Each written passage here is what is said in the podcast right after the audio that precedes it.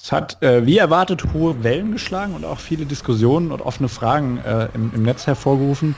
Netflix hat seine erste deutsche Serie online gestellt oder veröffentlicht. Dark. Diese Stadt ist krank. Und wir alle sind ein Teil davon.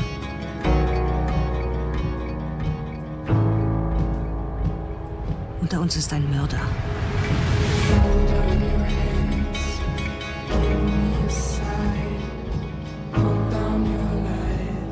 Die Vergangenheit beeinflusst die Zukunft,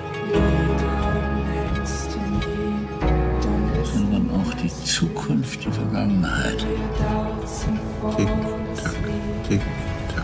bevor wir jetzt loslegen, um darüber zu reden, erstmal die Spoilerwarnung. Also wir haben uns entschieden, über die ersten drei Folgen von Dark wollen wir noch reden. Ich glaube, das können wir voraussetzen, dass man die gesehen hat. Wer sie nicht gesehen hat und nicht gespoilert werden möchte, der sollte an der Stelle jetzt den Podcast ausmachen und schnell Netflix öffnen. Ansonsten, glaube ich, steigen wir einfach ein. Ähm, und ich glaube, Julian ist prädestiniert, um mal kurz zu erklären, worum es bei Dark eigentlich geht. So einfach, wie das ist ja, so einfach wie das ist und worum es geht, ist schon interessant. Ich finde, die, die, die, die eigentliche Handlung oder das eigentliche Handlungsgerüst ist gar nicht so das Wichtige, war zumindest mein Eindruck, sondern es geht am Anfang zumindest, auch wenn man die erste Folge sieht, es geht sehr viel um eine ganz bestimmte Atmosphäre, um eine deutsche kleinstädtische Atmosphäre und wir werden und uns werden verschiedene Figuren vorgestellt in äh, verschiedenen Situationen. Die erste Superimposition, die wir sehen, äh, die, die erste Einblendung ist schon interessant. Da sind wir im Juni 2019 und da schreibt so ein Mann noch hektisch einen Brief oder so hektisch ist es gar nicht und hängt sich dann auf. Und dann ist ein Schnitt und dann sehen wir, äh, wie einige Monate später sein Sohn aufwacht von einem Albtraum. Und naja, also der ist so 16, 17, Jonas Kahnwald heißt der, äh, psychisch natürlich in einer schwierigen Situation. Sein Vater hatte sich gerade äh, umgebracht. Seine Mutter ist von ihrer Persönlichkeit auch nicht gerade einfach. Sie hat schon seit längerem, äh, seit längerem ein Verhältnis mit Ulrich Nielsen. Das ist ein, ein Polizist im Ort, der hat auch gerade alle Hände voll zu tun. Im Ort ist nämlich ein, ein, ein äh, Jugendlicher verschwunden und man sucht ihn die ganze Zeit und man, man, man findet ihn nicht und das, es wird immer unruhiger, so die, die, die kleinstädtische Unruhe nimmt zu und man erfährt dann relativ schnell, dass vor 33 Jahren äh, was sehr ähnliches passiert ist, als, als Kinder oder, oder, oder Jugendliche verschwunden sind, unter anderem Ulrich Nielsens Bruder, der nie wieder gesehen worden war, der nie wieder aufgetaucht ist. Und wir sind also in einer, in einer kleinstädtischen Atmosphäre, wo das Undenkbare passiert, wo, wo, wo eine, eine große Gefahr ausgeht von irgendwem oder irgendwas. Was genau das ist, das ist nicht, nicht sonderlich fassbar. Äh, der Ort hat anders als Twin Peaks in Washington keinen, keinen Lumberyard, äh, kein, kein Sägewerk, sondern ein Atomkraftwerk, was da so mit, mit richtig apokalyptisch aussehenden zwei Kühltürmen äh, in der Landschaft steht und was da passiert in dem, in dem Kraftwerk, das scheint auch nicht alles äh, sonderlich legal zu sein, weil der Vorsteher dieses oder der, der Geschäftsführer dieses Werks äh, relativ hektisch dubiose Anweisungen gibt und da gibt es eine Höhle im Ort und da sind seltsame, seltsame Geräusche, die man, da, die man von da wahrnimmt. Also wir sezieren erstmal relativ viel diese kleinstädtische westdeutsche Gesellschaft heute. Wir gehen dann natürlich auch gerne zurück ins Jahr, ins Jahr 86 und gucken, was da passiert ist, 33 Jahre äh, zuvor. Und äh, der verschwundene Junge, der, der am Anfang schon nicht mehr auftaucht, wird nicht der erste sein, sondern äh, im, im Verlauf der zweiten Folge oder am Ende der zweiten Folge sehen wir auch, dass das Mickel verschwindet. Das ist der Sohn von Ulrich Nielsen. Äh, da kriegt das dann auch noch eine, eine persönliche Komponente und wir gehen also in eine, äh, auf eine Reise in ein Mysterium, in einen mystischen Ort, der auch einen, einen gewissen Schrecken in sich hat, den Schrecken des, des, des Unwissbaren, der, der Schrecken des Unbekannten. Aber wir sehen ähnlich wie in Twin Peaks, und dass ich Twin Peaks hier ständig erwähne, das ist auch, äh, auch nicht zufällig, wie wir wahrscheinlich bald noch hören werden, äh, wie wir in Twin Peaks wie in Twin Peaks haben wir auch so ein bisschen dieses Gefühl, dieser Schrecken ist nicht ganz unerwartet. Denn auch wenn, diese, wenn dieser Ort in Aufruhr ist, es ist irgendwie erwartet, man hat sich irgendwie damit arrangiert und es wirkt alles seltsam krude. Und ich glaube, das ist so, das ist so auch der erste Eindruck, den man haben kann von der Serie. Er ist sehr krude, er ist völlig anders, als was wir von deutschen Serien kennen und gewohnt sind. Nicht nur narrativ, nicht nur von der Erzählung her, sondern auch stilistisch, äh, auch ästhetisch und ähm, ich, ich, das, das ist mein Eindruck gewesen. Mein erster Eindruck ist eigentlich geprägt gewesen weniger vom Inhalt als von der Stilistik, von der Ästhetik, von der Art, wie uns erzählt wird.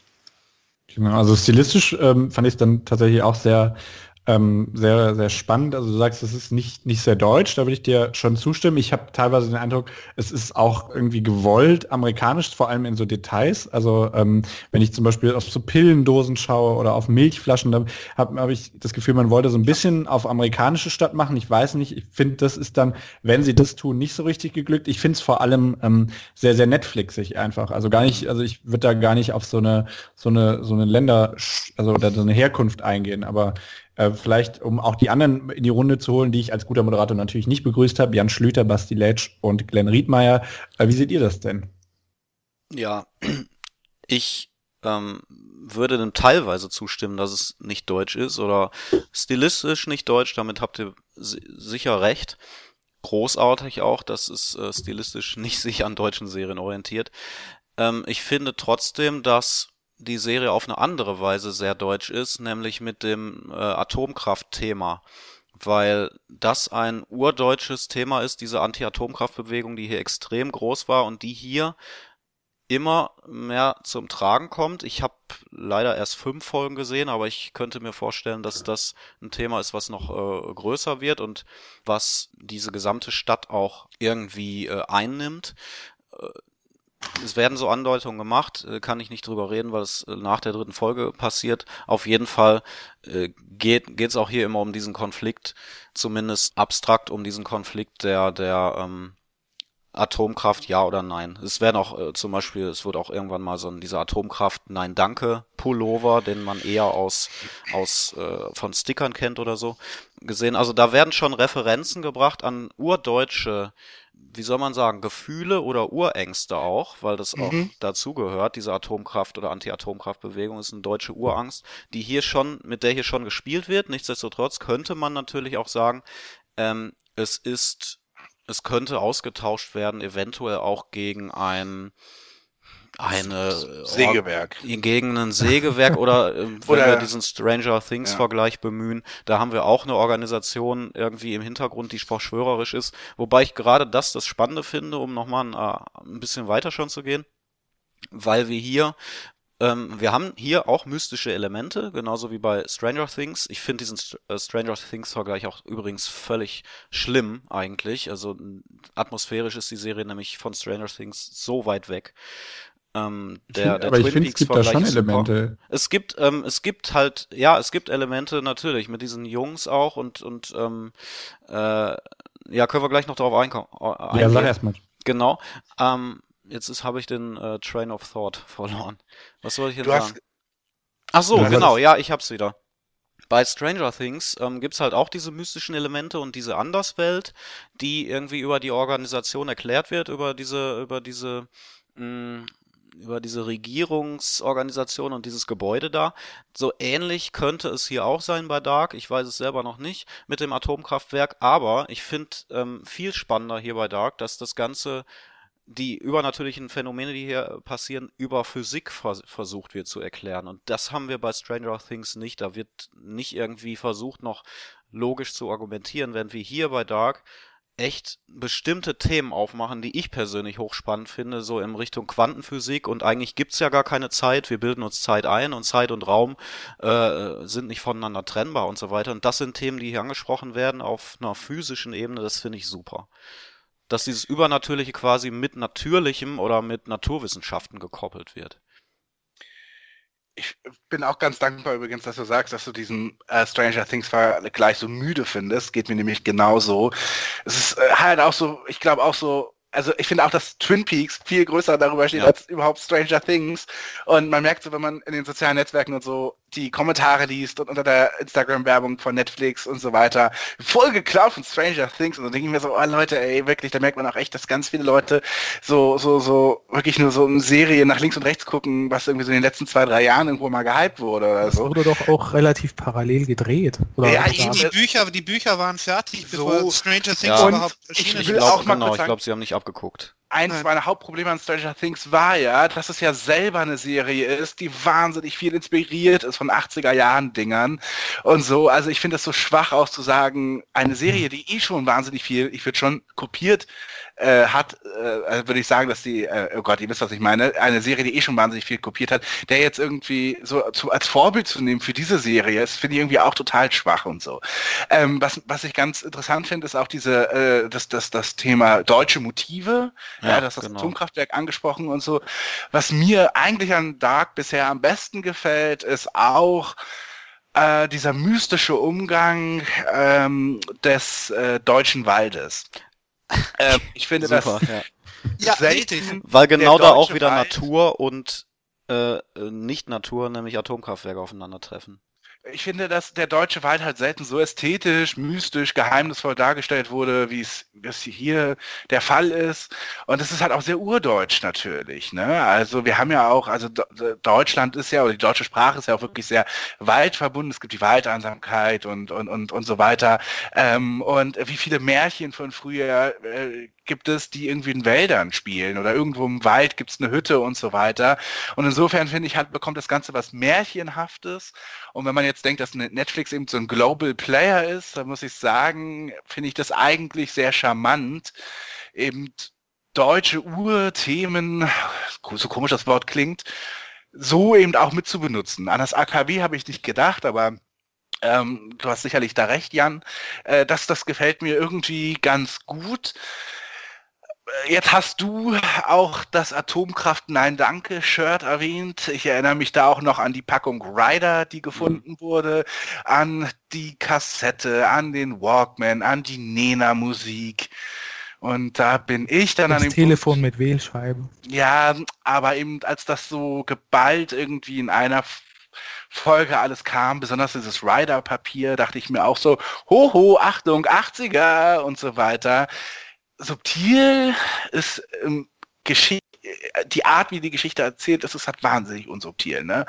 Ähm, und da denke ich mir so, ich finde das optisch schon raffiniert und, und wirklich gut, aber warum sehe ich das nicht in der Geschichte? So, dass es so mein Aber Ding. genau wegen solch, ich glaube, das ist nämlich auch genau wegen solchen Elementen kommen diese, diese relativ offensichtlichen Netflix, äh, Netflix Stranger Things Vergleiche natürlich, ähm, weil ich finde so in den, also natürlich in den großen Bewegungen ist das eine völlig, äh, völlig andere Idee, die dahinter steht.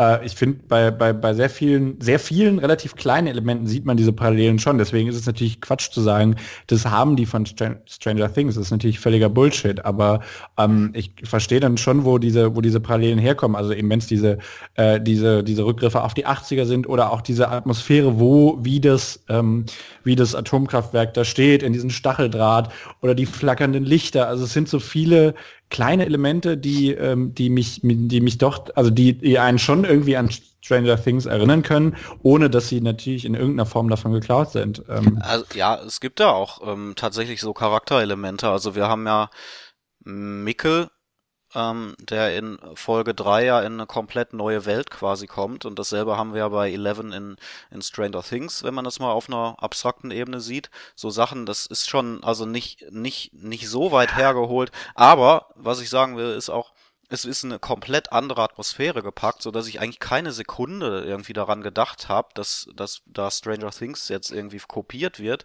ähm, weil die Atmosphäre eben eine ganz andere Stimmung dann erzeugt. Ähm, hm. also ich glaube, ich wäre ja. gar nicht drauf gekommen, wenn ich das nicht, wenn mich, wenn ich nicht bombardiert wäre in den Medien mit diesem Stranger Things Vergleich. Ja, es hat auch natürlich eine ganz andere Herangehensweise zum, mit dem Thema Humor. Also ich, ähm, das ist, also da finde ich es dann doch wieder tatsächlich irgendwie sehr, sehr deutsch, wie mit dem Thema Humor umgegangen wird. So, mhm. ist, ähm, sehr humorbefreit, diese Serie. Ja, ja also Bis man traut sich da auch Satz, gar nicht irgendwie also, eine Pointe reinzubringen. Es gab diesen einen Satz, den fand ich irgendwie komisch wo in der dritten Folge in den 80ern, wo dann der eine sagt, äh, Ja, eine Frau als Leiterin eines Atomkraftwerks ist ja selbst für die 80er progressiv. Also es war ein bisschen so komisch selbstreferenziell, also war so ein Hauch von Humor. Der aber nicht so Bei sowas bin ich mir gar nicht sicher, ob das dann wirklich als, als Pointe gemeint ist, ob das wirklich ein Gag sein soll oder ob das ja, irgendwie...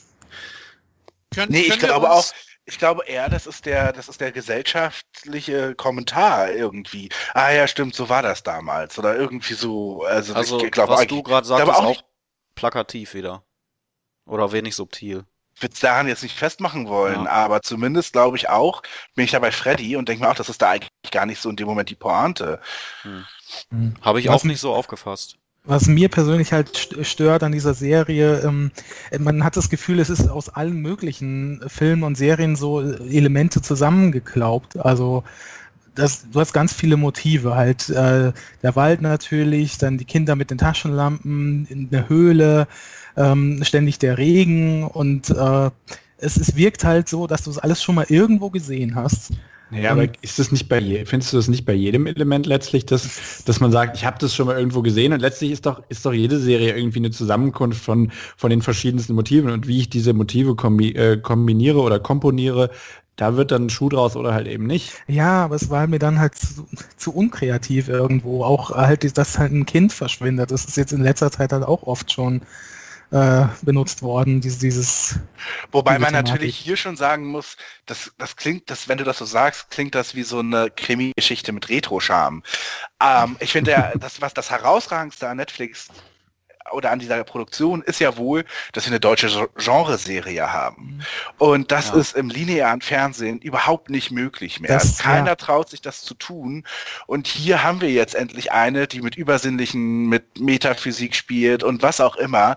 Und das ist schon was krasses eigentlich. Das hätte ich jetzt, hätte man doch eigentlich nicht erwartet, dass sowas, oder wir haben doch alle gewünscht, dass es so eine Genre-Geschichte mal gibt. Ja, es ist halt, wie, wie du es bewertest. Wenn du sagst, wir vergleichen es mit dem, was Deutschland produziert, dann ist es herausragend, aber wenn du es halt vergleichst, ob es sowas international schon mal gab, Aber man kann ja eigentlich froh sein, dass man eben sagt, also wenn du sagst, es klaubt sich was an jeder Stelle zusammen, würde ich mir denken so, ja, aber richtig so auch in gewisser Weise, weil wie oft schaut man deutsche Serien, die wahnsinnig steif sind, wo die Dialoge einfach völlig irre sind und man denkt sich so, Mensch, warum guckt ihr denn nicht ab, wie es von den Großen gemacht wird oder wie es, wie man es richtig hätte machen können oder so.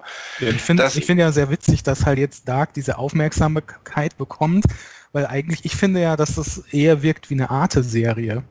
Also so, so eine Sendung aus anderen Ländern in dem Stil wirst du normalerweise bei Arte finden. Können wir uns in dem Zusammenhang vielleicht kurz darüber unterhalten, wie die Wohnungen aussehen? Weil das ist diesmal tatsächlich wichtig bei Dark. Ähm, weil ich glaube, das, das, das löst tatsächlich äh, auf diese, dies, diesen Zwiespalt oder diese, diese Diskrepanz deutscher Spielort amerikanische Ästhetik.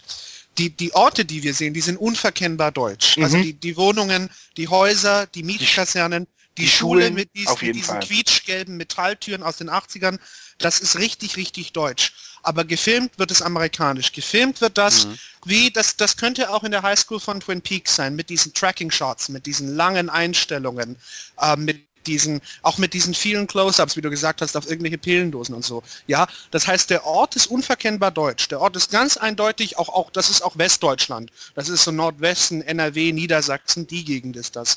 Bisschen raus auf dem, auf dem platten Land oder, oder so im, im Randgebiet vom, im, in, in irgendwelchen Randge Randbezirken vom Ruhrgebiet. Aber die Ästhetik ist eine moderne und moderne Ästhetik geht nur amerikanisch.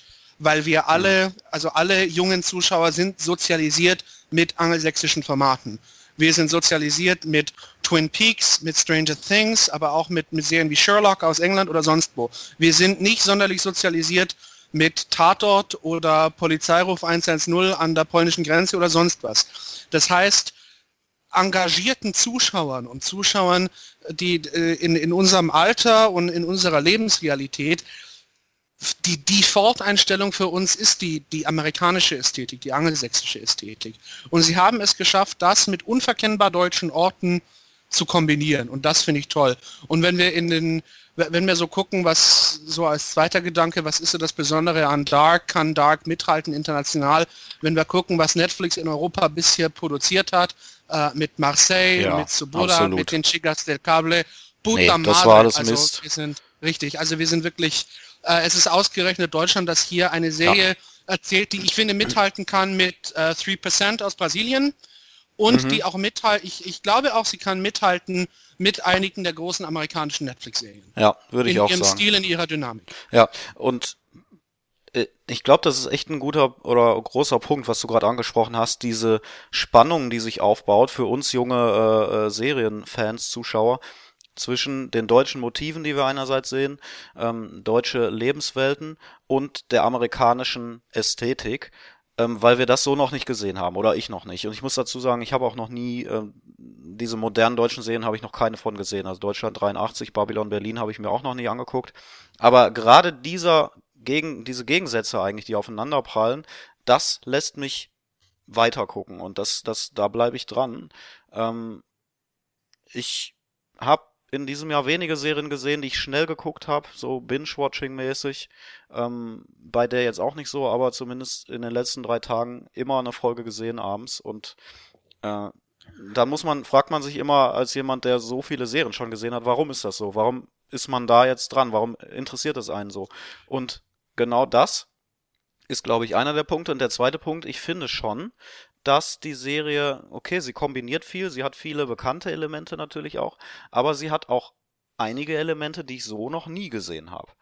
Und da gehört eben einmal dieses äh, Meta, äh, diese, diese ähm, Elemente der Physik plus Mystik dazu, aber auch diese Elemente, die wir in Folge 3 sehen, wenn wir quasi Paralleleinstellungen haben und Parallelgeschichten haben aus dem Jahr 1986 und aus dem Jahr 2019. Das habe ich ehrlich gesagt so noch nie gesehen. Ich bin nie der Ja, große das- Filmfan, das gibt es wahrscheinlich Ja. auch viel in Filmen, aber das Na, so- fand ich total innovativ. So funktioniert This Is Us, also Okay. tatsächlich. Ja. Aber ich finde auch, was, also was diese Zeitebenen anbelangt, ähm, hat es mich auch so ein bisschen, ähm, also da finde ich, haben sie es so ein bisschen schlechter gemacht als zum Beispiel 13 Reasons Why, die ja auch sozusagen damit umgehen mussten, wie Mhm. verdeutliche ich die Ja. Zeit eben. Und die haben das, also bei 13 Reasons Why haben sie es halt mit der, mit der Lichtgestaltung, mit der, mit der, mit der Bildgestaltung sehr, sehr gut gelöst. Äh, ich finde, da tat man sich sogar manchmal ein bisschen schwer bei Dark. Vielleicht ernte ich da jetzt auch großen Widerspruch. Ich finde, das hätte man sogar noch ein Stück weit besser lösen können, aber die Art, wie diese einzelnen ähm, Zeitebenen dann wiederum erzählt sind, äh, Genau. ist dann finde ich dann natürlich doch sehr gelungen. Ja, das meine ich halt auch. Bei, bei äh, 13 Reasons Why hast du halt nur die Rückblenden. Also das ist Ja, halt eine ja, ja, abgeschlossene Story, vor, äh, die du siehst, die damals passiert ist und du hast eine abgeschlossene Story. Und hier hast du ja, ist ja inhärent, dass diese beiden Zeitebenen miteinander zu tun haben. Das merkst du ja äh, und, und in Folge 3 dämmert dir auch schon irgendwas, okay, da passieren irgendwelche Dinge, Zeitebenen überlagern sich oder was auch immer, ähm, die, die fast, die müssen ja zusammen gedacht werden, diese beiden Zeitebenen, storytechnisch und äh, das, das ist irgendwie sehr spannend. Mir ist aber tatsächlich gerade noch, ähm, oder eben, äh, oder auch im, im Schauen immer wieder, äh, eine deutsche Serie aufgefallen, an, äh, oder sag ich mal, die zumindest ein Stück weit, finde ich, dann tatsächlich mithalten konnte und auch gewisse Parallelen aufweist, nämlich, ähm, nämlich Weinberg. Also ich fand, das Mhm. ist so atmosphärisch. Wir haben irgendwie so die, die deutsche Kleinstadt, einen geschlossenen Dorfverbund, wo sich auch letztlich jeder kennt, wo sich auch, wo sich auch nichts bewegt. Also wo ähm, äh, sozusagen, also was wir, was wir ja sehen, ist, dass sich eigentlich im Prinzip zwischen 1986 und 2019 äh, ja nichts verändert hat, so was, äh, was die Charakter, äh, also die, die Figurenkonstellationen anbelangt. Also irgendwie äh, ja, es ist ja, es ist, es ist ja eigentlich keine Bewegung. Im Prinzip könnte man sagen, es ist so ein, es ist so ein saarländisches Inzestdorf, wenn man es nicht besser wüsste, finde ich. Ähm, und äh, da, äh, was, was das anbelangt äh, und auch so ein bisschen die, die Dorfatmosphäre oder die Ortsatmosphäre hat mich das dann äh, so ein Stück weit an, an Weinberg erinnert, das ich auch sehr, sehr gut fand. Ich muss aber sagen, in, ich habe es auch nicht mehr in voller Präsenz, wie jetzt Weinberg dann letztlich die, die Mysterien aufgelöst hat. Ja, ich glaube, das ist, also Weinberg ist auch ein Referenzpunkt gewesen, natürlich, den man, wenn man die deutschen Serien der letzten Jahre kennt, an dem man unweigerlich denkt, wenn man Dark sieht. Ich, ich glaube, so einer der größten Unterschiede liegt so in der, in der erzählerischen oder narrativen Ambition. Weil ich glaube, Weinberg war schon sehr fokussiert auf dieses Mysterium und hat immer an diesem Mysterium rumerzähl, rumerzählt Mhm. und, und nur in Ansätzen darüber hinausgeschaut in die gesellschaftlichen Strukturen dieses Ortes. Die waren, soweit ich das in Erinnerung habe, immer nur insofern relevant, als sie von Bedeutung waren für dieses konkrete Mysterium. Bei Dark ist das anders. Bei Dark geht es zumindest so in meinem Sichtungserlebnis nicht so sehr darum, was das Mysterium letzten Endes ist, also wie genau die Mechanismen sind, die das und das und das passieren lassen, sondern es, es funktioniert eher auf der zwischenmenschlichen Ebene. Es funktioniert eher über, über die Strukturen in diesem Ort und wie dieser Ort damit umgeht und wie die Menschen in dem Ort diesbezüglich miteinander umgehen. Also es, ist, es wirkt persönlicher. Ja, genau, es ist psychologischer. Es ist, es ist, es ist sehr interessant und ein, ein, ein, ein anderer Vergleich, den ich mit Twin Peaks habe, ist, ich würde es, ich würde es nennen, die Selbstverständlichkeit des Exzentrischen. Mhm. Das ist so, ich glaube, ich habe das Argument hier schon mal gebracht, vor, vor ein paar Folgen waren anders. Äh, nimm die Log Lady. In den meisten Serien hätte es irgendwann eine Folge gegeben, Staffel 2, Folge 16, wo im Detail erklärt worden wäre, warum die Log Lady mit ihrem Log durch die Gegend läuft. Äh, das hast du in Twin Peaks nicht. Das heißt, die Exzentrik ist erstmal normal und die wird auch nicht erklärt und das ist gewissermaßen wie im, wie im, im normalen Leben, wo du auch nicht die detaillierten Beweggründe von jeder Person für jede ihrer vielleicht etwas obskuren Handlungen erfährst. In Dark ist das ähnlich. So diese Selbstverständlichkeit des von der Norm divergierenden ist da in dieser Gesellschaft und das finde ich immer sehr interessant als Untersuchungsfeld. Mein Problem ist da nur, dass ich bei Twin Peaks die Figuren interessant fand und jetzt in Dark halt nicht. Also nur so, dass ich sage, die Figuren sind mir zu blass und nicht so interessant, dass ich mir, dass ich sage, ich will wissen, was sind das für Menschen. Ich, was, ich was, was, fehlt dir da? Was kannst, kannst du das konkret irgendwie machen? Was, was, hat, was haben die Figuren von Twin Peaks, was die hier in Dark Ach. nicht haben? Ich ähm, habe mich echt schwer getan, so in den ersten beiden Folgen ähm, die Leute überhaupt so kennenzulernen. Also erstmal die als auseinanderzuhalten, alle, weil es sehr ja. viele sind. Ja, das ist richtig. Mhm, ja. ja. Und ähm, also gerade die erwachsenen Männer, die irgendwie alle so drei Tage Bart und irgendwie so. ich, und sie haben ja zum, sie haben ja dieses, dieses Stilmittel mit den äh, Bildern, also mit den Fotos im Rahmen, habe ich immer den Eindruck, dass das zeigen sie, damit die Leute äh, vom Fernseher sehen, ah, der gehört zu dem, das ist die Familie und so. Und aber ja, ich, da fand ich, war es dann oft auch eine, eine, wahnsinnig primitive Art, Figuren einzuführen. Also ja. das hat mich irgendwie äh, teilweise auch echt sehr, sehr gestört, weil man so also auch den, den Zuschauer da offensichtlich für so dumm hält ähm, ja. in, in vielen Momenten, dass man ihm das nochmal in die, in die Fresse schlagen muss. Und das ist natürlich auch am Anfang eine, ähm, eine, eine breite Figurenkonstellation und, und, und dann hält man sich am Anfang, finde ich, schon sehr zurück, die Story irgendwie großartig einzuführen, mhm. um eben Zeit zu lassen, die, die Figuren kennenzulernen. Äh, aber dann drückt man es halt auch noch irgendwie ins Gesicht rein. Also ich habe am Anfang auch ein bisschen gebraucht, um reinzukommen, aber irgendwann hat es mich dann genervt, wie sehr sie einem sagen wollen, wer ist wer. Das ja, mir hat, hat das ohne ja. Scheiß geholfen. Also ich, ich, ich glaube, ich habe hab, hab das gebraucht, ja. Okay. Weil das, das, das, das, das Figurenpersonal ist schon sehr opulent. Ja, ja das dauert auch zwei Folgen lang. Und das finde ich, ist das denn, um noch auf die andere, ähm, den anderen Punkt vorhin zu kommen, ist das typisch amerikanisch wirklich? Weil ich finde, dass, dass sich diese Serie wirklich zwei Folgen Zeit nimmt, um überhaupt erstmal sozusagen, das ist unsere Grundsituation. Also ich finde, es ist sehr langsam erzählt am Anfang. Ja, ich finde gar nicht mal nur am Anfang. Also ich finde, es nimmt auch, also es gibt auch später immer noch, äh, ohne da jetzt groß, großartig spoilern zu wollen, immer noch Momente, wo man denkt, äh, oder wo man jetzt von der, von der amerikanischen Serie weiß ich nicht, erwarten würde, da geht jetzt richtig Drive rein, da geht es mhm. jetzt genau los und, und es geht auch zum Höhepunkt, äh, zum, zum Ende der Folge hin, aber man nimmt sich dann auch gegen Ende mancher Folgen einfach nochmal äh, zwei, drei Minuten für eine sehr ruhige Szene, irgendwie einfach ein Gespräch zu filmen äh, und eben es nicht zum, zum Höhepunkt hin zu, hinzuknallen. Und das finde ich dann irgendwie äh, auch, auch ganz spannend. Meine Freundin, die mit mir geguckt hat, fand es furchtbar, die hat gesagt, jetzt, da muss doch jetzt was passieren. Ich fand es ganz, ganz cool, dass man eben nicht dieses, dieses typische äh, Verfahren genommen hat, sozusagen, wir, wir drehen es jetzt zum Ende der Folge mal richtig auf, sondern gesagt hat, wir brechen diese Konvention jetzt mal und machen es, erzählen es ein bisschen anders. Und die Cliffhanger sind gerade oft so einfache Momente, habe ich in Erfahrung. Also auch jetzt ja. ohne zu spoilern, und da setze ich so vor, es sind einfache Momente und die trotzdem eine, eine grundsätzlich neue Wendung geben genau, ja. für die nächste Wollte Folge. ich schon, würde ich ja. auch sagen. Also es gab am Ende passiert Piloten, schon immer was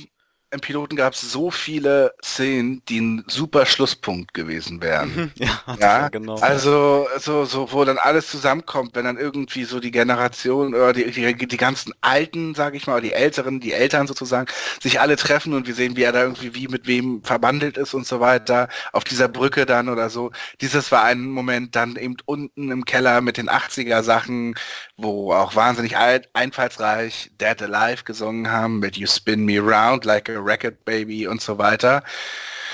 Ähm, es gab so viele gute Schlussmomente für so ein, so ein Bombast am Ende und den hat man aber nie gewählt tatsächlich, sondern immer dann eher dann noch einen nachklappen, ruhigeren Moment geschoben, was ich jetzt ja auch ungewöhnlich finde. Aber ich finde es gerade herrlich unkonventionell, eben das nicht Ja. genauso zu machen. Also klar, kann man natürlich darüber diskutieren. Ja, ich irgendwie finde Ästhet, ich finde es nicht wahnsinnig ästhetisch erzählt, aber es ist okay, es ist halt ein Stil. Aber ich möchte so kurz noch auch sowieso sagen, auch der, der, der Anfang einer jeden Folge ist ja dann auch immer so gerne, dass man da auch nur so die leere Häuser sieht und Hallen oder irgendwie Vor dem Intro.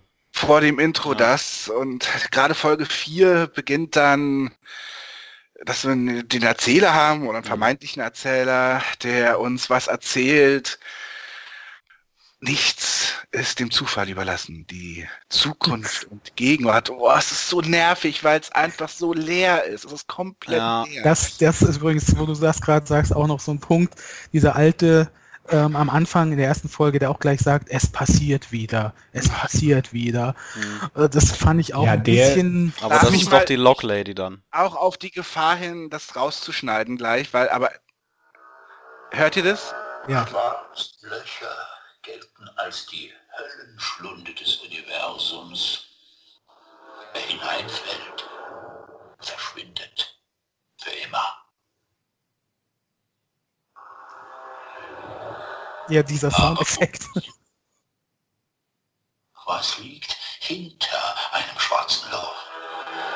Verschwinden dort mit den Dingen auch Raum und Zeit?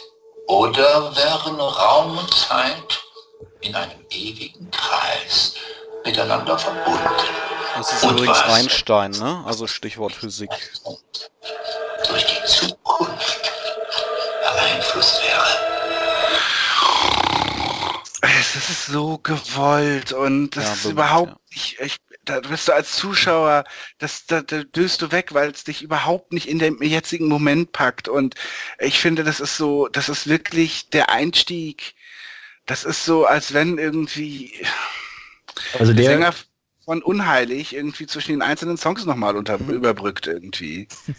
Also dieser Erzählermoment ist mir tatsächlich auch in Erinnerung geblieben als einer, der sich, äh, der sich sehr hingezogen hat. Was ich an dem, an der Szene aber irgendwie ganz, also äh, oder was heißt, da finde ich kommt es dann auch nochmal ganz gut raus. Ich finde dieser Soundtrack und da würde ich diese Laute jetzt mal mit dazu zählen, die, die da immer kommen. Der ist natürlich überhaupt nicht subtil, also so gar nicht, aber ich finde, er ist trotzdem sehr, sehr, sehr, sehr spannend irgendwie eingesetzt oder trotzdem sehr, sehr, also er nimmt einen sehr, sehr mit. Er, er, auch der haut einem auf die Fresse, was er dir sagen will. Also der sagt, Ja. das bin ich, ich bin der Soundtrack und ich möchte genau das, ich möchte genau das, was ich jetzt gerade zeige, aber ich finde es trotzdem äh, auf eine auf eine sehr seltsame Art damit sehr gelungen.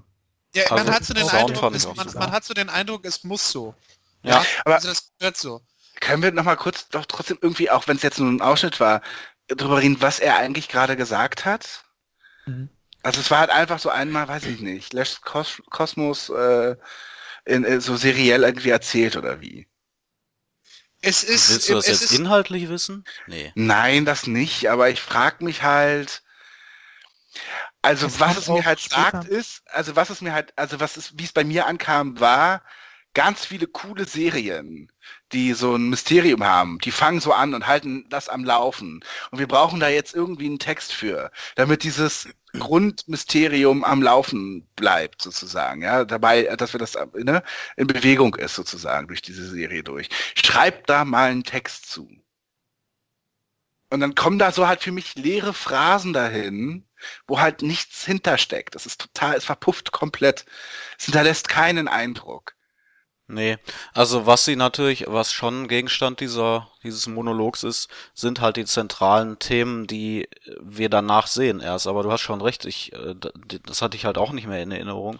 Und es hinterlässt auch so keinen Eindruck, weil vielleicht, ja, der Monolog hätte vielleicht am Ende der Serie mehr Sinn gemacht, wenn man äh, weiß, ähm, worum es da geht. Aber ja, würde ich auch sagen, das ist so sehr, also unsubtil und, und gleichzeitig Bedeutungs ja, bedeutungsschwanger. Ja, also ich hatte auch so ein, so ein Problem, was ich mit der Serie hatte, war einerseits ist die sehr intelligent, es wird sehr viel vom Zuschauer abverlangt, er muss sehr aufmerksam sein, es ist komplex erzählt. Auf der anderen Seite wird der Zuschauer teilweise wirklich extrem für dumm verkauft.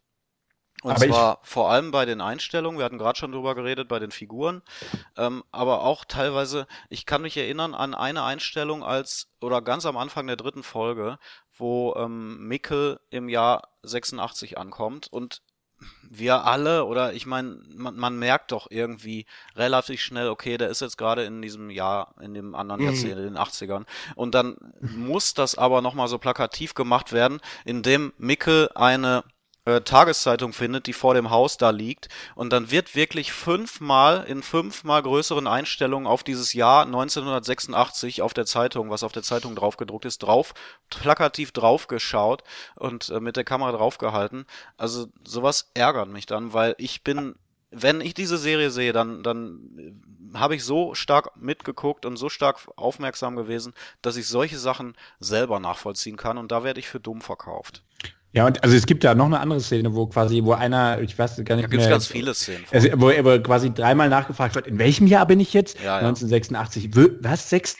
Nicht 2009, also, also ja, aber ich finde auch, dass es ansonsten an vielen Stellen gar nicht so, ähm, gar nicht so komplex ist. Also ich, ich würde mir, also ich bin erst bei Folge 8, also mir fehlen, fehlen noch zwei, vielleicht kommt da noch der große Reveal, aber ich finde diese, diese Reveal-Momente, die es bis jetzt gab, die waren alle so, dass man sagte, ja, okay, habe ich verstanden, finde ich jetzt, also ich finde gar nicht, dass man, dass so eine übertrieben hohe Aufmerksamkeit abverlangt wird. Also ich habe auch oft gelesen irgendwie in Rezensionen, man muss, man darf keine Sekunde verpassen und naja, also ich finde, es ist jetzt kein Problem, sich irgendwie mal, mal fünf Minuten zu unterhalten und nur mit einem Ohr zuzuhören, weil man doch, hm. doch irgendwie immer noch mitkommt. Ich finde gerade später, auch ohne zu spoilern, aber immer so nachzuvollziehen, wer wer ist.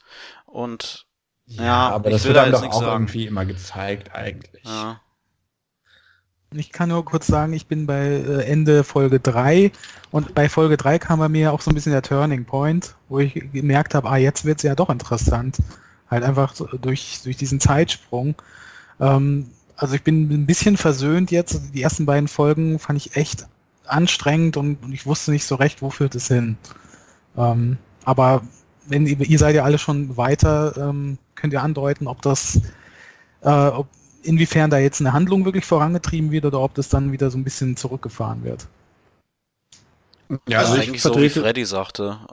Es ist, wird schon relativ langsam erzählt. Also ich würde schon sagen, ab Folge 3 wird das Tempo angezogen, auch über die weiteren Folgen. Ich bin, habe Folge 5 jetzt gesehen.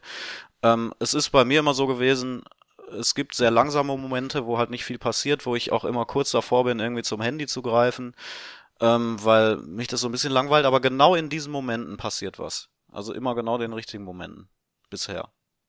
Ja, also ich, ja, wie gesagt, ich, ich warte noch auf die, auf die letzten beiden Folgen. Ähm, ich habe tatsächlich immer noch die Hoffnung, dass das durchaus noch ein bisschen, bisschen mehr passiert. Ich habe aber die Befürchtung, dass das, äh, dass, dass das nicht so ist, dass es mir ein bisschen, äh, ein bisschen zu wenig letztlich, letztlich wird. Aber ähm, ja, also es nimmt natürlich, es nimmt natürlich durchaus mehr, mehr Drive auf, was die, was die Story okay. anbelangt. Wie gesagt, weil man die ersten beiden Folgen ja schon sehr damit beschäftigt war, äh, Konstellationen einzuführen. Es ist ja, muss ja auch nichts Schlechtes sein. Wie gesagt, Twin Peaks mag ich ja und ähm, Julian sagt ja auch, es geht mehr um diese psychologischen Beziehungen zwischen den Menschen und den Personen da drin. Das kann ja auch interessant sein. Ja, ja. Also ich, äh, um das zu sagen, ich, das hört sich wahrscheinlich bei mir jetzt an, als würde ich die Serie ganz furchtbar finden, weil ich irgendwie sehr viel, sehr viel äh, kritisiere. Aber ich muss sagen, im Großen und Ganzen ähm, finde ich die schon sehr, sehr spannend und es hat mich auf jeden Fall äh, gepackt, immer dran zu bleiben. Also ich äh, habe die auch einigermaßen, einigermaßen durchgebinged, vor allem für meine Verhältnisse, der eigentlich immer maximal so zwei, drei Folgen am Stück schauen möchte. Ist jemandem ja. zufällig auch aufgefallen, dass äh, ah, das irgendwie, ich weiß nicht, ob es auch ein Stil ist oder ob das irgendwie so für Charaktere sein soll und so, aber dass grammatikalisch sehr zweifelhaft gesprochen wird in dieser Serie. Also ständig, Kannst du ein Beispiel nennen? Ja, ständig heißt es wegen, äh, äh, äh hast du schon was rausgefunden, wegen dem Jungen und so. so. Ganz oft, wirklich, total das oft. Ein, das wird ein Stilmittel sein, 100%. Das nervt aber, weil irgendwie alle mhm. so sprechen. Ich glaube schon, dass Autoren in der, in der äh, eigentlich schon in der Lage sind, einen richtigen Genitiv zu bilden, aber Klar. trotzdem frage ich mich irgendwie, also mich hat's irgendwie auch genervt. Für alle, die noch ein paar Folgen Echt? vor sich haben, achtet mal Echt? drauf. Mir, mir nee, da würde ich sagen, ich glaube, mir würde es eher negativ auffallen, wenn sie es richtig sprechen. Ja, weil, ja, weil das nicht, das nicht der normale Duktus ist. Eben, weil ja. es nicht deutsch ist. Und das ähm, ist genau mein Problem auch, weil ich finde, mir fällt sowas bei anderen Serien eigentlich nicht so auf, aber bei dieser hatte ich den Eindruck, dass da bemüht ähm, so Hochdeutsch gesprochen wird, in so einem Stil äh, wie Echt? Ähm, sie ist äh, die äh, Leiterin des Atomkraftwerkes. Also, so in, also nicht so, wie, wie man halt auf einem, äh, auf einem Dorf redet. Ich hatte so das Gefühl, es wirkt unnatürlich stellenweise, so als ob man halt für den internationalen Markt das möglichst äh, Akademiker deutschmäßig rüberbringt. Also im Gegenteil. Aber finde ich spannend, dass wir gerade drüber reden, weil, mit, weil das ein Riesenproblem ist bei, bei vielen deutschen Sachen, wenn ich sie mal gucke. Also im Tatort finde ich das furchtbar. Da fällt mir sowas immer auf, aber hier fiel es mir irgendwie gar nicht auf, weil es eben, ich, ich habe ich hab die gegenteilige, ich habe mhm. den gegenteiligen Eindruck, außer bei dem Polizisten aus den 80er Jahren, diesem alten ähm, Alkoholiker-Polizisten. Ja. Ja, ja. Der hat wirklich so märchenhaft, also der hat so ähnlich geklungen wie dieser, vielleicht war es sogar auch, weiß ich nicht, wie dieser Typ, den Basti gerade vorgespielt hat, den Offsprecher. Ich glaube, es war der. Ja. Sollte also, es der Polizist sein, der Offsprecher? Ich glaube ja. Ja, würde ich jetzt sogar auch sagen, weil der die Stimme ist halt die Stimme. Aber das. Du sahst auch in dem Einspieler, den ich vorgespielt habe, wie er in seinem Sessel saß und die okay. Kamera auf ihn fährt ja. und so. Ja. Aber das, also dann, also das habe ich tatsächlich gar nicht so bewusst wahrgenommen. Dann macht diese Sprecherrolle für mich aber irgendwie äh, noch, noch weniger, noch weniger Sinn, weil es sollte ja dann eigentlich jemand sein, der sozusagen übergeordnet mhm. über den, über den Dingen steht und ja, äh, das also ist diese Figur nicht. Eben, genau, also überhaupt nicht. Mhm. Die steht ja eigentlich quasi im Zentrum einer, einer Storyline und hat, also das funktioniert dann für mich, für mich noch weniger. Ich habe es aber auch tatsächlich nicht so, nicht so wahrgenommen. Aber wenn du sagst, dass, also, dass da quasi in, auf ihnen drauf gefilmt wird, während die Stimme ertönt, dann scheint es ja so zu sein. Ja, ähm, es ist ja noch keine zweite Staffel bestellt. Das dauert ja immer bei Netflix ein paar Wochen bis Monate, bis die sich da entscheiden. Aber ähm, sagen wir mal so, würdet ihr eine zweite Staffel gucken? Ja. Oder würdet ihr weiter gucken im Fall von äh, Glenn und Basti? Ja, ich, ich schaue das jetzt auf jeden Fall noch zu Ende. Mhm. Ähm, irgendwie will man ja wissen, wie es zu Ende geht oder was noch passiert. Da habe ich übrigens auch die Befürchtung, dass es irgendwie nicht besonders gut ja. aufgelöst werden kann, weil bis Folge 5 wird eigentlich überhaupt nichts zum Mysterium erzählt. Ich hätte ich auch gar kein Problem damit. Ja, ja, klar, könnte jetzt nicht. Ja. Gar nicht, hätte es kein Problem damit, wenn das offen gelassen wird. Wenn es halt nur nee, interessant nee. bleibt. Ja. Nur sie dürfen sich auch nicht verrennen, ne? Das gibt's ja auch immer das Problem, dass dann irgendwie das unbefriedigend einfach zurückgelassen wird. In einem Interview mit den Machern übrigens, das finde ich auch noch bemerkenswert, ähm, ist, da haben sie erklärt, dass sie Wert darauf gelegt haben, dass viele Figuren über 40 sind, weil sie selber das nicht mehr leiden können, dass äh, in Serien und, und Filmen die Leute meistens so 30-somethings sind und, und hat gesagt, ja. der, der, der Produzent eben, ja, er kann eigentlich keinen gut aussehenden Fotografen mehr sehen, der auf eine gut aussehende Geschäftsfrau trifft und dann entsteht die typische Tom Beck und Elias Mbarek ja. Stories halt. Hat aber natürlich vom Alter her auch noch gleich doppelte Relevanz, nämlich durch diese, durch diese Zeitzonen-Thematik. Also ja, ja. Das, mit Sicherheit auch, auch aus praktischen Gründen äh, sozusagen. Er, er, schreibt äh, eben oder er sagt im Interview, dass man eben, dass eigentlich interessante Sachen im Leben passieren, eben wenn man so diese, diese Phase ab, zwischen 20 und 40 schon hinter sich hat. Und das dann eigentlich erst so das ähm, so diese Lebenserfahrung und wenn man so ein bisschen so auf sein Leben zurückblickt und ein bisschen vom Leben gezeichnet ist, dass das eigentlich die interessanteren Wer äh, sagt das? Die Macher der Serie von da. Und wie alt sind die? Keine Ahnung. Ja. Mitte 30. Ja, ich, wahrscheinlich, ja. finde, das spiegelt sich aber dann tatsächlich nur teilweise wieder, weil also in, in, ähm, in verschiedenen Sequenzen ja auch sehr oder in, in, in, in teilweise in ganzen Folgen der Fokus ja sehr äh, auf dieser, äh, einmal zum Beispiel auf dieser Teenager-Clique liegt, die, ähm, die quasi gemeinsam im, im Wald unterwegs sind. Also das verschiebt sich hinten raus natürlich ein bisschen. Da wird der Fokus tatsächlich irgendwie eher auf, äh, auf ältere Charaktere gelegt, aber immer wieder geht es auch längere Strecken um, um Teenager und, und jüngere Gruppen. Also ich finde diesen, diesen 40-something-Fokus, um es mal so auszudrücken, den, äh, den merkt man gar nicht, gar nicht ja, so. Ich schon. Also es sind ja sehr viele Erwachsene im, im Cast. Ja, ja, schon. Aber ich, also gut, das liegt vielleicht, also ihr möchte da jetzt auch nicht zu, zu viel verraten, das liegt, finde ich, auch so ein bisschen, also durch diese, durch diese Zeitzonen-Thematik wird es natürlich auch so ein bisschen äh, so, so, ein Stück weit wieder gebrochen. Also vielleicht mhm. kommt daher auch, äh, daher auch mein Eindruck. Aber ich finde, ähm, also mir ist es jetzt so prominent gar nicht aufgefallen. Auf der Art ist es vielleicht gerade auch ganz gut, ähm, dass es einem da in dem Fall nicht so äh, einerseits gemacht wird, andererseits nicht, äh, nicht so plakativ gemacht wird, dass man, dass man gar nicht umhinkommt zu sagen, ach guck mal, die wollten jetzt den Fokus auf 40-Jährige legen. Mir fällt es gerade erst jetzt auf, wo, wo, wo ihr davon sprecht, dass es in, äh, in, in, dem, in dem Ort im Jahr 2019 eigentlich gar keine Twents oder 30-somethings gibt, sondern nur, ja, nur, so bis, bis, nur so bis 19 und ab 40 wieder. Ja. Ist ja. aber, glaube ich, oft so, oder? Ja, ja, ist, wir, wir sind alle weg, wir, wir wohnen genau. woanders, ja. ja. Ja, nee, das äh, absolut. Und bei Basti, wie war es bei dir? Guckst du es weiter?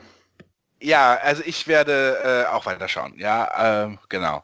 Und zweite Staffel, daran mag ich jetzt noch gar nicht denken, aber ich tippe mal, dass sie kommen wird. Und was mich verblüfft ist, äh, wenn man mal in den Netzwerken schaut und in Foren guckt, in internationalen, wie doch extrem wohlwollend, wenn nicht sogar frenetisch diese Serie im Ausland, also zumindest in den USA, vermute ich, äh, gefeiert wird, von mhm. denen die sie gesehen haben. Es werden nicht viele sein, aber äh, das ist schon, das, das, das kommt schon extrem gut an. Und äh, ich finde auch übrigens interessant, dass dieser Stranger Things-Vergleich, wenn du in amerikanischen Foren und, und, und, und, und, und Netzwerken guckst, da kommt der überhaupt nicht vor. Das ist halt echt ein deutsches Ding irgendwie. Ah, da so, ich aber anderes. Also ich war auch in, einem, in einem amerikanischen Foren unterwegs, da ist es mir schon auch mal untergekommen. Nicht, okay. du hast recht, nicht so plakativ wie in, in Deutschen. Mhm. Also in, in Deutschland wird es schon sehr, sehr nach vorne getrieben. Ich ja, aber gut, ich habe ja auch dargestellt, dass ich finde, dass es, dass es durchaus schon Gründe dafür gibt, auch wenn es Quatsch ist zu sagen. Das kommt und daher diese, diese Geschichte mit äh, 20-somethings und so weiter, finde ich prinzipiell eigentlich auch ganz erfrischend und ist ja auch letztlich dem Inhalt geschuldet, nicht nur wegen der, der Zeitabstände und so, sondern es ist natürlich auch eine Geschichte von Eltern, von der älteren Generation, äh, äh, Verantwortung ihren Kindern gegenüber und ähm, Geheimnisse. Das trifft es ja auch ein bisschen in dieser Serie. Also es ist ja schon auch viel dieses ähm, dass, dass die Kinder eigentlich alle gar nicht so schlimm sind, sondern häufig eben die Eltern, die sind, die eben lügen, betrügen und wie auch immer ein ganz bisschen haben wir das ja hier auch und das ist ja dann eben auch eine spannende Geschichte eben einfach dieses Verhältnis immer von, von Eltern ihren Kindern gegenüber, ne? oder? Ja. Ich ja, finde es ja. auch gut gewichtet, dass ähm, du hast Gefühl, für mich Gefühl zumindest relativ viel, relativ gleichmäßig diese Teenager-Kindergeschichten und auch die der Erwachsenen. Also es ist nicht so, dass jetzt wie bei, ähm, äh, wo hatten wir es denn? Bei irgendeiner Serie, wo wir gesagt haben, da fehlt halt irgendwann der Elternfokus bei irgendeiner Teenager-Serie. Weiß jetzt nicht mehr wo. Ich wollte eigentlich nur kurz noch fragen, wie wichtig glaubt ihr ist äh, die Tatsache, dass es eine Serie von Netflix ist? Man hätte ja auch denken können, ja, vielleicht entwickelt ZDF Neo sowas. Ja, mhm. na, ich finde, man merkt stilistisch einfach, also mhm. einfach sehr. Ich finde, das ist, also wie ich am Anfang auch schon sagte, es ist schon, es ist schon sehr Netflixig und ich glaube, also ja, naja, also wahrscheinlich hätte es so auch auf ZDF Neo laufen können, dann hätte es halt irgendwie ein Hundertstel der Aufmerksamkeit bekommen. Ähm, aber ja, also wahrscheinlich Nee. Ich, ich, ich glaube nicht. Na, glaub ich, ich, glaube, ich, glaube, ich glaube genau wegen der Ästhetik. Ich, ich, ich glaube, diese Ästhetik geht so in Deutschland bei Netflix, vielleicht bei Amazon Prime, bei amerikanischen Unternehmen, die amerikanisch denken und deren Referenzpunkte andere amerikanische Formate sind.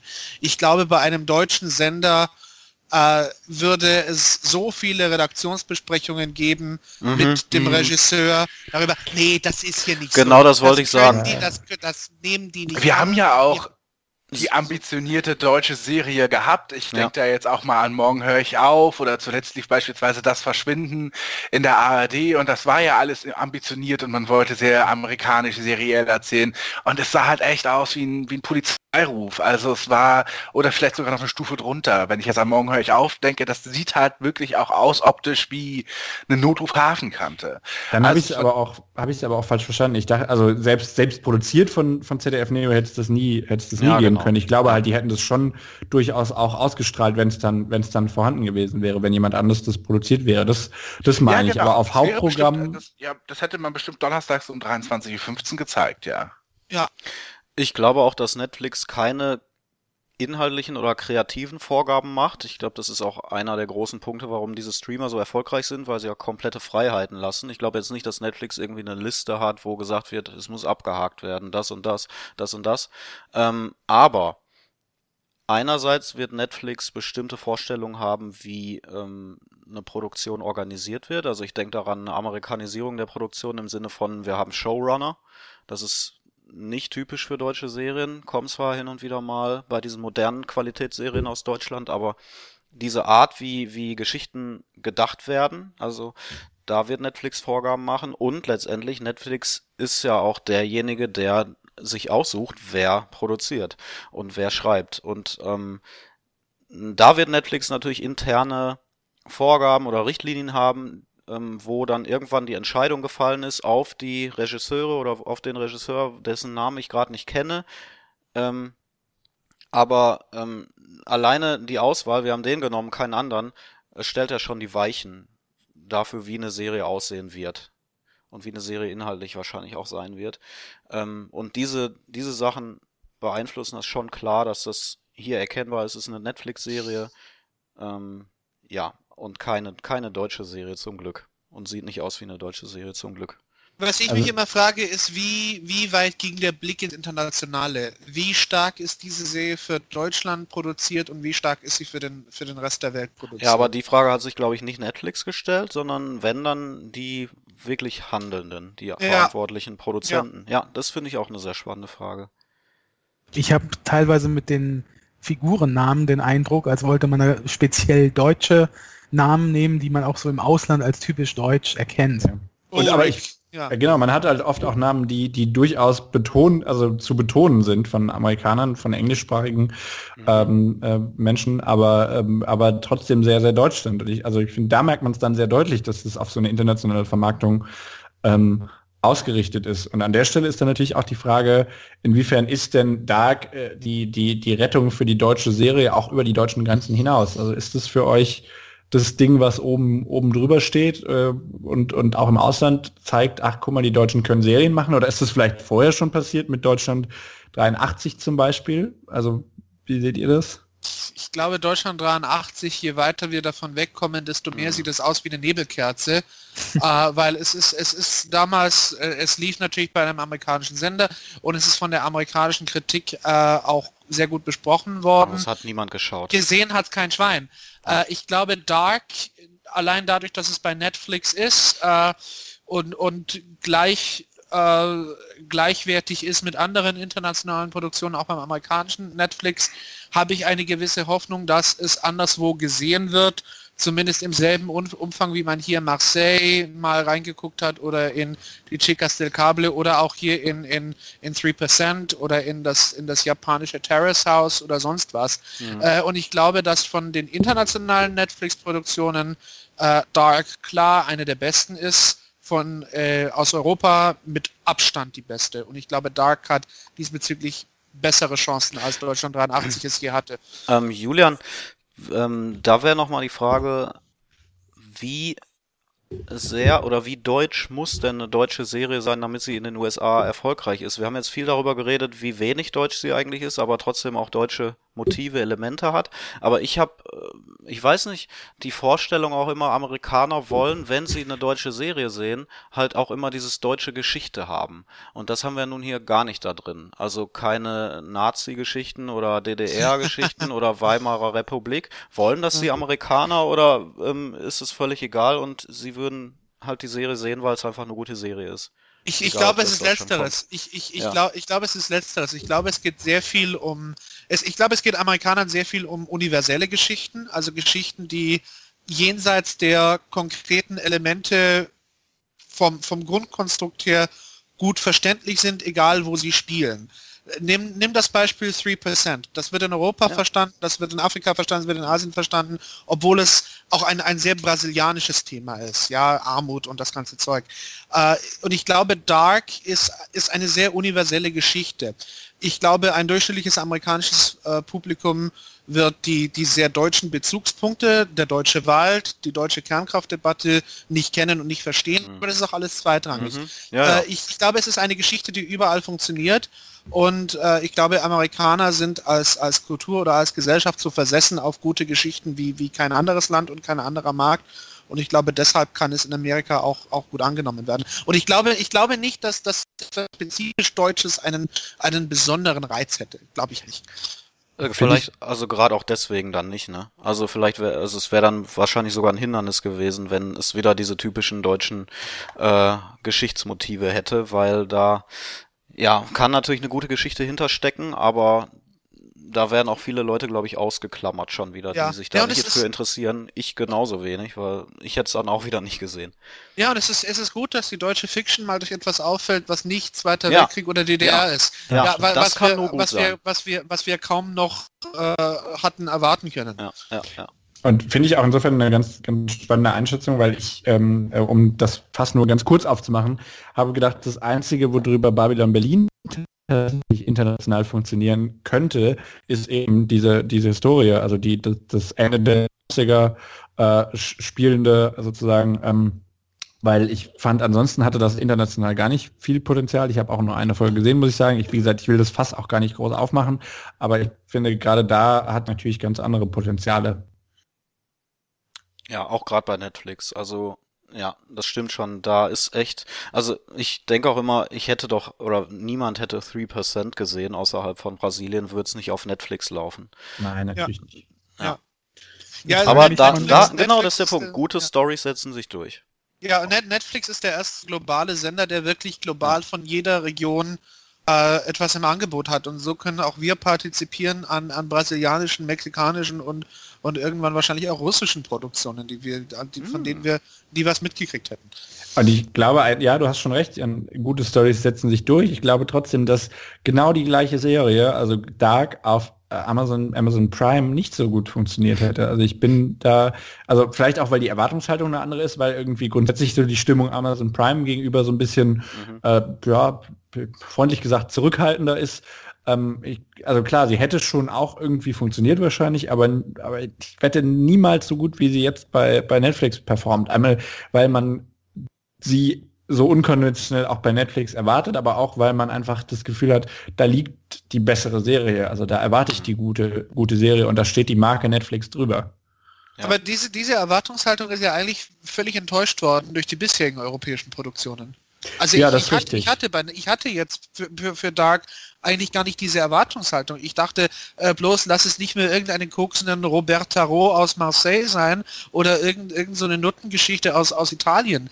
Also ich, ich, ich, meine Erwartungshaltung war nicht sonderlich hoch, ähm, eben weil ich ähm, von den europäischen ja. Produktionen so enttäuscht gewesen war. Ja, bei mir war es eigentlich anders. Also ich habe schon sehr viel fortgesetzt in Netflix und ähm, noch mehr hat sich das dann bestärkt, als ich den ersten Trailer gesehen habe. Also den hatte Basti irgendwie, ich glaube, wir haben den zusammengeguckt sogar, aber du hast mich darauf aufmerksam gemacht, dass der kam. Und das, ähm, also da warst ja, hat man da sofort auch gesehen, das ist eine amerikanische, deutsche Netflix-Serie. Also, ja. Du warst das danach heißt, äh, besser gestimmt als nach You Are Wanted. Ich wollte gerade sagen, der Ver Vergleich ist echt super, weil Amazon hat genau das Gegenteil in fast allen Dingen gemacht, die was Netflix jetzt gemacht hat mit der deutschen Serie. Ne? Auf bekannte fängt Schauspieler auch, gesetzt. Genau, fängt dabei Und? an. Und an der Stelle wäre es vielleicht auch nochmal sinnvoll, also du hast ja den Regisseur schon angesprochen. Ich meine, man kann natürlich auch gehen und eine teure Serie produzieren und Tom Tückwer äh, äh mit, mit dazu nehmen. Ähm, bei, bei Dark, ich habe es jetzt gerade mal nachgeschaut, hat Baran Bo Oda Regie geführt, den ich persönlich jetzt nicht kannte, ähm, der vorher bei Who Am I Regie geführt hat, aber ansonsten äh, irgendwie scheinbar eher eher ein unbekannterer Name ist, den man jetzt sonst nicht irgendwo kannte. Und das äh, ist was, wo, wo, du natürlich merkst, dass da genau geschaut wird, äh, wie sieht das Produkt aus, aber nicht, welcher Name steht drauf. Ja. Das gilt für eigentlich ja alle. Also ich liebe Serien, wo ich keine Schauspieler kenne, weil die Schauspieler mich eben aus der Geschichte rausreißen. Ich sehe eben den Matthias Schweighöfer dann und nicht den äh, Charakter, den er spielt. Und insofern, sie haben hier echt da alles richtig gemacht. Ich kannte keinen einzigen Schauspieler hier. Das heißt, wir können eigentlich festhalten, ähm, ist auf jeden Fall ein, ein, ein richtiger Schritt für die deutsche Serie und wir bleiben alle zumindest bis zum Ende von, von Staffel 1 dran. Ja. Ja. Dann äh, bleib, habt ihr auch die Hoffnung, dass, dass dann Netflix genauso weitermacht mit, mit weiteren deutschen Serien oder glaubt ihr, das dauert jetzt erstmal, bis da neue Es kommt noch, wie hieß es, Dogs of Berlin? Genau, das kommt Anfang 2018, soweit ich ja. weiß. Wird, glaube ich, ein bisschen deutscher, ähm, weil es ein Krimi, glaube ich, sein soll. Ich glaube ja. Ja. Äh, ich glaube, so viel wird jetzt nicht an, also es wird jetzt keine Schwämme an deutschen Serien von Netflix geben. Ich glaube, die beiden Vielleicht kommt noch eine dritte oder so, ähm, drei bis vier. Wovon Müssen ja auch andere eine... Märkte noch, noch ja, eben, werden. Genau, und in anderen Märkten ähm, sind äh, entweder noch gar keine Netflix-Serien gestartet oder ähm, halt schon erst erstmal nur eine. Oder gibt es eine zweite, französische zum Beispiel schon? Äh, nein, noch nicht. Das ja, ist eben. Europa bisher alles nur eine. Ich glaube auch Brasilien ja. hat sich ist außer 3% noch nichts gekommen. Mhm ich frage mich ja immer nur, inwiefern interessiert sich denn das Ausland wirklich für Hallo? eine Serie aus Deutschland, gerade aus Amerika. Gibt es da so eine Nachfrage oder so viele Neugierige, die dann mal einen Blick wagen? Oder sind es halt eher so wirklich ein paar Prozent? Ja, in Amerika sind ein paar Prozent schon viel. Ich glaube, ich glaub, ja. das ist es. In Amerika, in Amerika allein dadurch, dass das Land äh, viermal so groß ist wie Deutschland, bist du mit ein paar Prozent schon schon sehr sehr gut dabei. Mhm. Ich weiß, ich, ich weiß es nicht. Gibt es gibt es in Deutschland so äh, eine große Nachfrage nach französischen, spanischen, italienischen oder brasilianischen Produktionen? Auch nicht unbedingt, aber von engagierten Zuschauern wird es wird's trotzdem gerne geguckt. Und ich glaube, Dark kann da äh, in der Spitze mitspielen. Also wenn, dann wird so funktionieren, weil, wie wir schon gesagt haben, Netflix, einfacher ist es nicht, an ausländische Serien ranzukommen. Ähm, und insofern, wenn, dann hat man da das größtmögliche Publikum. So. Ja. ich, äh, dann haben wir Dark sozusagen in, äh, in, in Gänze besprochen, alle Aspekte, die uns jetzt zumindest ähm, äh, bis Folge 3 beschäftigt haben. Es gibt natürlich da noch viel was, äh, was weiter in die Tiefe geht, was danach enthüllt wird. Vielleicht kommen wir auch nochmal zusammen und sprechen dann darüber, wenn der Zeitpunkt so weit ist, dass man äh, so darüber reden kann, dass mehr Leute die Serie in Gänze gesehen haben. Ähm, soweit bleiben wir erstmal da und freuen uns, dass ihr bis hierhin zugehört habt äh, und gebt uns gerne Rückmeldungen und ähm, um es median zu sagen, gebt uns gerne auch fünf Sterne bei iTunes.